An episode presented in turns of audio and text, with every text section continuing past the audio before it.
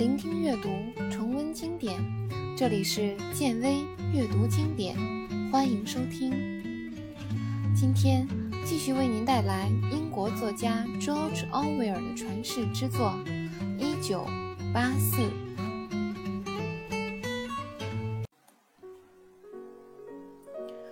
他不喜欢那些党的细节理论，对此一点兴趣也没有。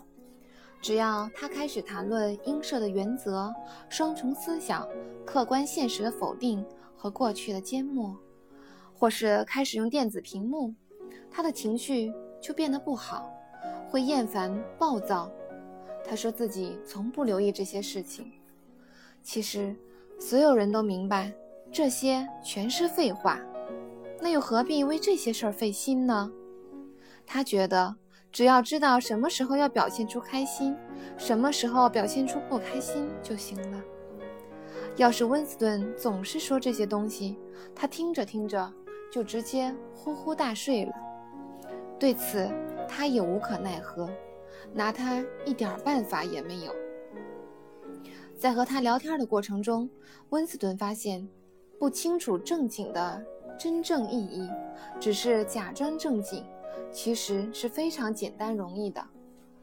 换句话说，党在灌输自己的世界观时，在那种完全不去理解的人身上是最成功的，效果也是最明显的。对于那种人，即便是明显违背现实的东西，他们都可以相信、接受。他们从不去思考，也不去理解，强加在自己的身上，要求是多么险恶和荒唐。因为他们冷漠，从不关心社会，也不关心发生了什么，从不注意自己周围的事情。不过，也正是因为不去了解，他们才安心的活着，没有发疯。给他们什么，他们都直接囫囵吞下去。不过，这样吞下去对他们倒没有坏处，因为不会有剩余的残渣，就好像一颗粮食。不加任何消化，直接穿过小鸟的身体一样。终于，这一天还是到来了。恍惚间，温斯顿觉得自己生来就在等待完成这件事儿。现在，一直期待的信息终于传来了。当时是在布里大楼的走廊上，在他快走到乔利亚给他纸条的地方时，他发现有人跟在自己的身后。他无法判断这个人是谁，不过很明显，那个人的身材要比他高大。对方轻咳了一声，似乎有话要说。温斯顿觉得这样太被动了，便猛地停下来，然后转身。现在他看清楚了，是奥布莱恩。温斯顿曾经想象过两个人面对面的场景，可当幻想变成现实时，他却心跳加速。说不出话来，唯一的想法就是转身离开。奥布莱恩并没有停下脚步，反而走上前来。他伸手碰了一下温斯顿的胳膊，以示友好后，便拉着他继续并肩前向前走。与大多数中心党员不同，奥布莱恩说话时总是用很客气的口吻，显得彬彬有礼。他对温斯顿说：“前不久。”我拜读了你在《泰晤士报》上的一篇用新潮语撰写的文章，看得出来，对于新潮语，你在学术研究方面一定很有建树吧？如果有机会，我很想就这个问题和你探讨一下。此时，温斯顿的心情已经平静了许多，他镇定地回答道：“学术研究倒是谈不上，只是懂一点皮毛而已，毕竟那不是我的专业。”而且新潮语的创作工作我也没有参与过，可是你却能写出好文章啊！奥布莱恩说：“这样评价你的可不只是我一个人。前两天我还和一个朋朋友谈过这个话题。你看，一时间我还真想不起他叫什么了。就是你的一个朋友，他可是这个方面的专家呀。”温斯顿听了他的话，心里很难过。他知道。奥布莱恩说的这个人是塞麦，塞麦消失了，连名字都给抹掉了，已经完全不存在了，而且还不能随便提起他的名字，否则可能连命都保不住。这是个暗号，奥布莱恩提到他，显然是在暗示些什么。这是思想上的一种罪行。奥布莱恩把他拉下水，一同犯下这罪行，把自己变成了他的同伴。两个人在走廊上继续走了一段路，奥布兰忽然停了下来，做了一个让人觉得很亲切的动作，习惯性的推了一下鼻梁上的眼镜，然后他说道。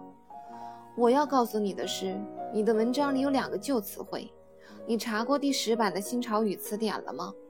那两个词也是最近才变成旧词汇的。还没有，温斯顿说，应该还没有出版吧？我们那里现在用的还是第九版。嗯，还要再等几个月才会发行。不过已经有几本样书在传看了，我手上就有一本，想不想先睹为快？温斯顿马上心领神会地说：“那真是太好不过了。有些改动非常明显，嗯，其中一条就是删减了一些动词。我觉得你对这一点应该非常感兴趣。我原本打算派通讯员给你送去，可我总记不住这事儿。不如这样吧，方便的时候你直接去我家拿吧，怎么样？哦，稍等，我把地址写下来给你。”他们的前方刚好有一个电子屏幕。奥布兰随意地摸了摸两只口袋，从里面掏出一支烫金的钢笔和一个牛皮纸小本儿。他就站在电子屏幕的下面，可以让电子屏幕另一端的人清楚地看到自己写的内容。他在小本上写下地址，然后随手撕下来递给了温斯顿。如果没有特殊的事情，整个晚上我都在家。即使我不在，也会安排勤务员把词典交给你的。话说完，他便离开了。温斯顿这次不用把纸片藏起来了，他站在那儿，手中拿着纸片，认真背熟了上面的地址。几小时后，那纸片连同其他废纸，被温斯顿一块儿扔进了遗忘洞。整个谈话只持续了两分钟左左右，目的应该只有一个。那就是把奥布莱恩的住址告诉温斯顿，毕竟现在没有地址通讯录之类的东西。要是想知道谁住在哪儿，只有直接询问这个一个办法。所以这次谈话是非常有必要的。估计奥布莱恩想对他说的其实是：你可以直接到这个地方来找我。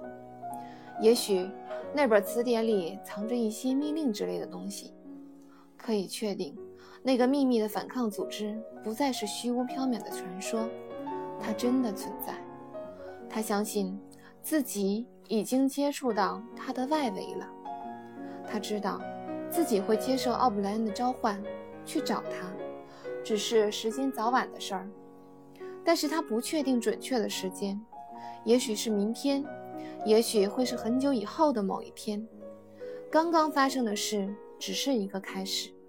是一个酝酿了多年、水到渠成的结果。先是潜意识里的反抗念头，接着便是升到了语言的阶段，以日记的形式记录下所发生的一切，最后便是由语言化为行动，结果就是仁爱部里的事儿了。开始就是结束，结束中又蕴含着开始。他已经下定决心，不管结局怎样。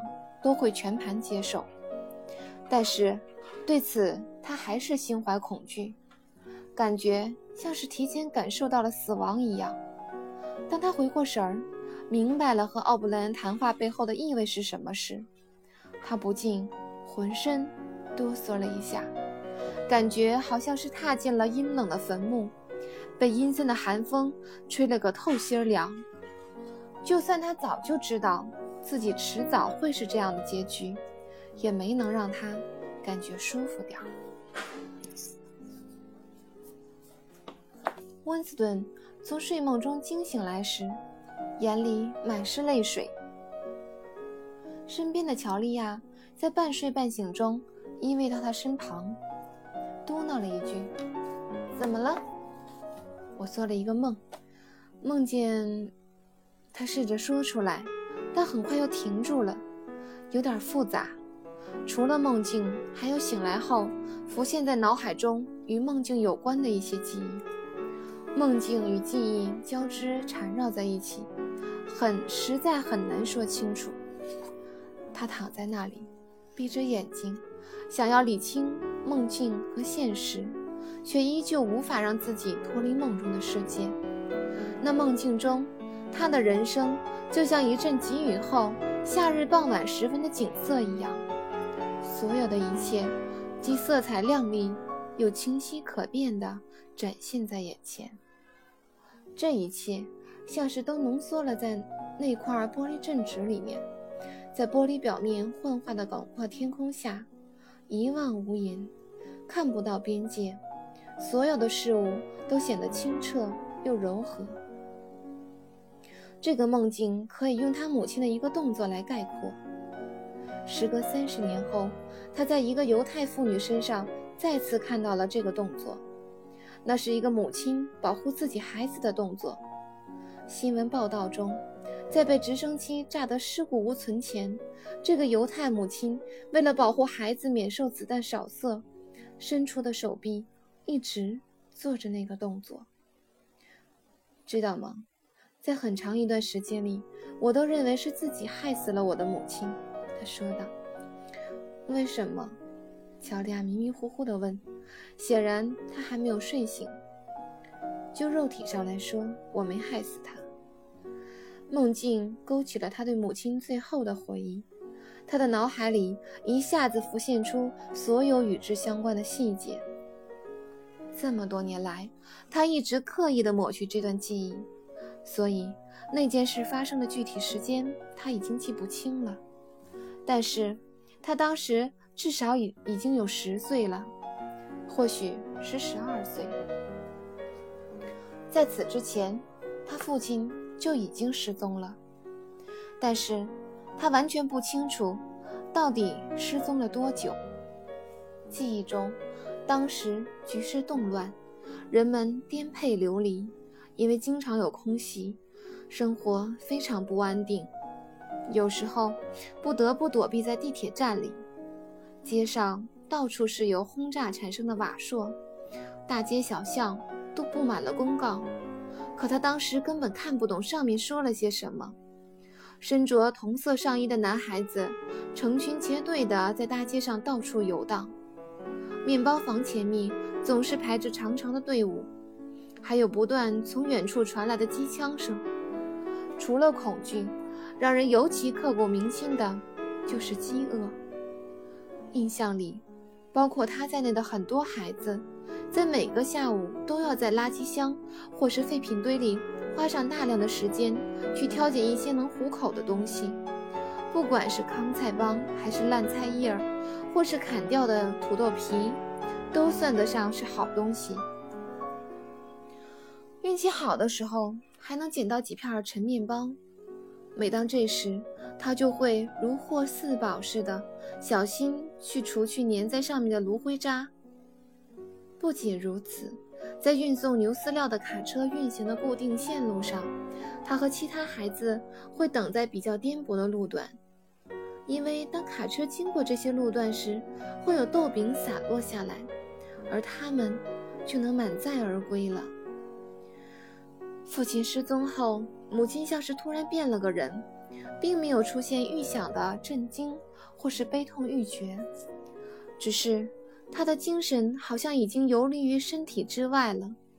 他的反应让温斯顿意识到，他只是在等待，等待一个已经注定的结局。他还是做着日常的工作，做饭、洗衣服、缝缝补补、打扫地面、整理床铺。完全没有多余的动作，行动却很缓慢，如同行尸走肉一般。他身材很高挑，而且有着动人的体态。可是他现在好像完全进入了静止状态。母亲时常会坐在桌边，抱着妹妹喂奶，一坐就是几个小时，而且是一动不动，完全静止的。当时他的小妹妹只有两三岁，是个非常安静的婴儿，只是她的身体太弱了，经常生病，瘦得像一只小猴子。母亲有时会突然把温斯顿搂在怀里，只是紧紧地搂着，很久都不说一句话。尽管他当时年纪小，不懂得体会别人的感受，但也能感受到母亲的一切不正常反应，都和从未提及却已经注定的结局有关。